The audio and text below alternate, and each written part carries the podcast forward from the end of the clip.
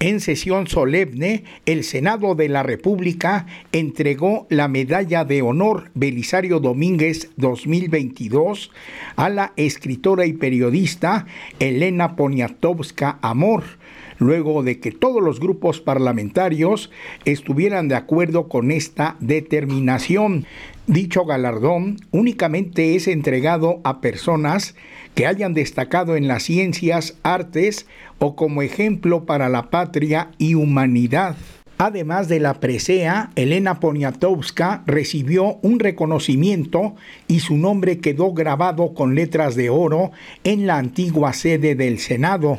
La escritora y periodista inició su discurso expresando su tristeza por la ausencia del presidente Andrés Manuel López Obrador. Me da tristeza que no nos acompañe el señor presidente de la, de la República, Andrés Manuel López Obrador, porque tanto mi familia, mis amigos y muchos de los que estamos aquí lo queremos y no solo lo queremos, lo admiramos.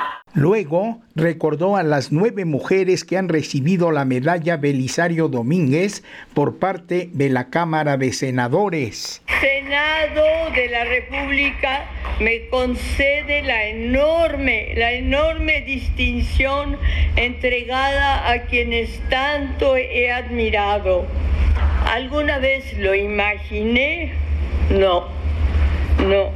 Los premios son una puerta que se abre, que se abre de pronto, un regalo, una posibilidad de futuro y un reconocimiento al pasado para los que como yo se despiden.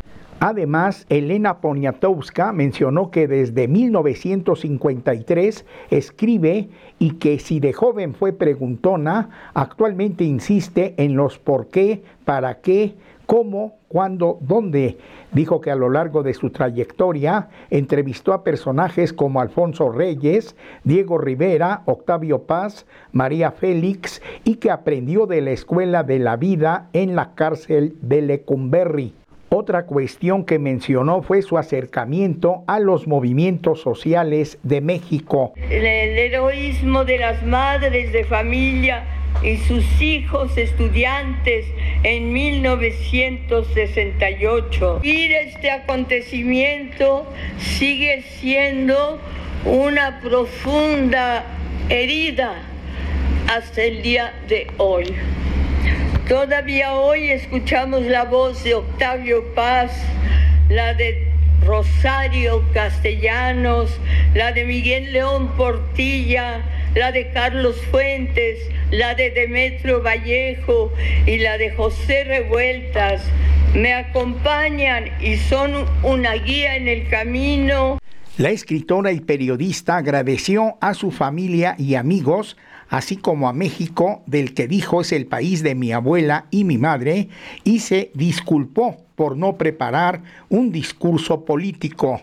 Senadores de la República me conceden la medalla Belisario Domínguez que recibo como una gracia inesperada para la que solo tengo una palabra, la más hermosa de todas, a pesar de ocupar tan poco espacio, dos sílabas que se dejan caer y son tan frágiles como un terremoto, un temblor. Gracias, gracias a la vida que me ha permitido escribir lo que pienso. Supongo, supongo, pido perdón, supongo que muchos esperaban este, un discurso, un texto político y lamento decepcionarlos, pero estoy... Pero, pero estoy tan, estoy tan llena de agradecimiento que solamente puedo decir gracias, gracias y otra vez gracias. Para Radio Educación, Reinaldo Cerecero.